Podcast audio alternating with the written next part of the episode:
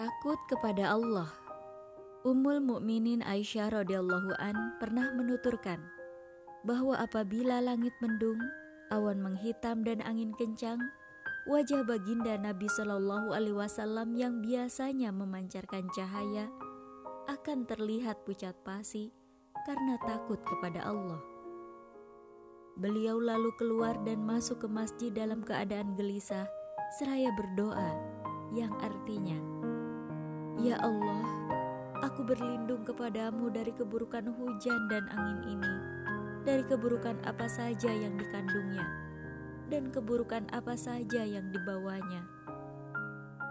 Aisyah radhiyallahu an bertanya, "Ya Rasulullah, apabila langit mendung, semua orang merasa gembira karena pertanda hujan akan turun. Namun, mengapa engkau tanpa ketakutan?" Nabi Shallallahu Alaihi Wasallam menjawab, Aisyah, bagaimana aku dapat meyakini bahwa awan hitam dan angin kencang itu tidak akan mendatangkan azab Allah? Kaum Ad telah dibinasakan oleh angin topan. Saat awan mendung, mereka bergembira karena mengira hujan akan turun. Padahal Allah kemudian mendatangkan azab atas mereka. Hadis riwayat Muslim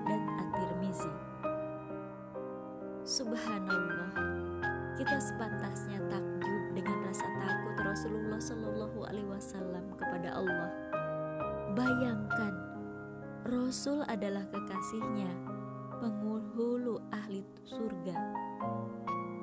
Ya, Rasul adalah kekasihnya, penghulu ahli surga. Allah mustahil mengazabnya. Rasa takut kepada Allah sering menyelinap dalam batin beliau di saat-saat awan mendung dan angin kencang. Anehnya, banyak manusia yang tidak pernah mendapat jaminan masuk surga seolah tidak pernah takut akan azabnya. Rasa takut ini pula yang saat ini tidak dimiliki oleh bangsa ini, terutama para pemimpinnya. Berbagai bencana telah mengharu biru bangsa ini, mulai dari tsunami, banjir bandang, tanah longsor, kebakaran hutan, gempa bumi, banjir lumpur panas, wabah penyakit seperti flu burung hingga berbagai kecelakaan alat transportasi. Namun, sedikit pun rasa takut kepada Allah itu tidak pernah terbersit dalam hati. Semua bencana itu dianggap hal yang biasa, sekadar sejenak membuat duka lara untuk kemudian segera lewat begitu saja. Alih-alih ingat akan dosa-dosa dan segera bertobat kepada Sang Pencipta, bangsa ini dan para pemimpinnya seperti sudah kebal dengan rasa takut kepadanya. Meski bencana datang silih berganti, hutan tetap digunduli, alam terus dieksploitasi, pengerusakan lingkungan gencar dilakukan tanpa henti. Di sisi lain, berbagai kemaksiatan tetap berjalan seperti biasa. Tak tampak kesungguhan penguasa untuk memberantasnya. Korupsi tetap tak terkendali. Gaji pejabat terus meninggi. Padahal derita dan kemiskinan rakyat makin mengiris hati. Sebagian mereka bahkan terpaksa makan nasi basi setiap hari. Sementara itu, pornografi, porno aksi makin menjadi-jadi. Pelancuran tetap dilindungi. Kekayaan milik rakyat terus diserahkan kepada pihak asing untuk dikuasai melalui program keren bernama privatisasi. Hasilnya diangkut ke luar negeri, rakyat pun gigit jari, mereka tetap terzolimi. Seperti tak pernah mau belajar, bangsa dan para pemimpin negeri ini tetap enjoy berkubang dalam sistem kapitalisme sekuler ideologi dan sistem kufur ini tetap menjadi anutan. Meski sudah terbukti menjadi biang kenestapaan, Sebaliknya, ideologi dan sistem Islam tetap disingkirkan. Syariah Islam terus dicampakkan, hukum-hukum Allah masih dikeranjang sampahkan.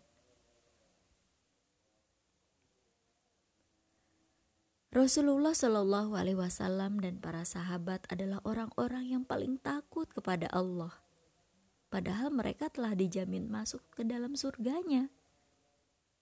Demikian pula para tabiin dan generasi sesudah mereka. Kebanyakan mereka adalah generasi yang mengisi hari-harinya dengan amal ibadah. Malam-malamnya diisi dengan zikir, tilawah Al-Quran dan qiyamul Siangnya sering diisi dengan saum sembari tetap mencari nafkah, berdakwah, bahkan berjihad atau berperang di jalan Allah. Mereka takut kepada Allah bukan karena kemaksiatan yang mereka lakukan, karena mereka bukan tipe tukang maksiat, atau karena kewajiban yang mereka tinggalkan, karena mereka bukan kaum yang suka melalaikan kewajiban. Namun, rasa takut mereka kepada Allah sering hanya karena mereka merasa kurang dalam melakukan ibadah sunnah, padahal merekalah ahlinya, atau dalam bersedekah. Padahal merekalah yang paling pemurah, atau dalam meninggalkan hal-hal yang mubah, padahal merekalah yang paling sering meninggalkan hal-hal yang mubah, yang mereka pandang tak membawa berkah. Rasulullah Shallallahu Alaihi Wasallam pernah tidur gelisah sepanjang malam hanya karena siangnya memakan sebutir kurma di rumahnya yang beliau khawatirkan merupakan kiriman dari orang untuk disedekahkan kepada fakir miskin. Abu Bakar radhiyallahu an pernah memuntahkan kembali makanan yang telah dimakannya setelah ia tahu bahwa makanan itu berasal dari pemberian seorang paranormal. Umar radhiyallahu an pernah menolak keinginan istrinya untuk menimbang minyak kesturi dari Bahrain yang diperuntukkan bagi kaum muslim hanya karena takut istrinya kecipratan minyak tersebut. Soalnya ia khawatir mendapatkan hak yang lebih dibandingkan dengan yang seharusnya diterima oleh kaum muslim yang lain. Abu Tolhah radhiyallahu an pernah mewakafkan kebunnya hanya karena ia pernah mengingatnya ketika sholat. Lalu Imam Abu Hanifah pernah menolak berkali-kali tawaran Khalifah Al-Mansur untuk menduduki jabatan hakim agung hanya karena khawatir tidak berlaku adil dalam memutuskan. Padahal saat itu tidak ada ulama lain yang paling mampu berijtihad dan paling waro selain dirinya. Imam Al-Ghazali konon pernah menangis hanya karena ketiduran hingga ketinggalan satu kali menunaikan salat malam. Imam Izzuddin bin Abdissalam pernah menyusuri berbagai wilayah yang jauh hingga ke kampung-kampung hanya karena khawatir orang-orang mengamalkan fatwanya yang kemudian hari ia sadari kurang kuat dasar pendalilannya. Demikianlah orang-orang solih semacam itu yang memiliki rasa takut yang sangat tinggi kepada Allah amat banyak jumlahnya pada masa sahabat, tabi'in, dan tabi'at tabi'in. Bagaimana dengan generasi muslim saat ini?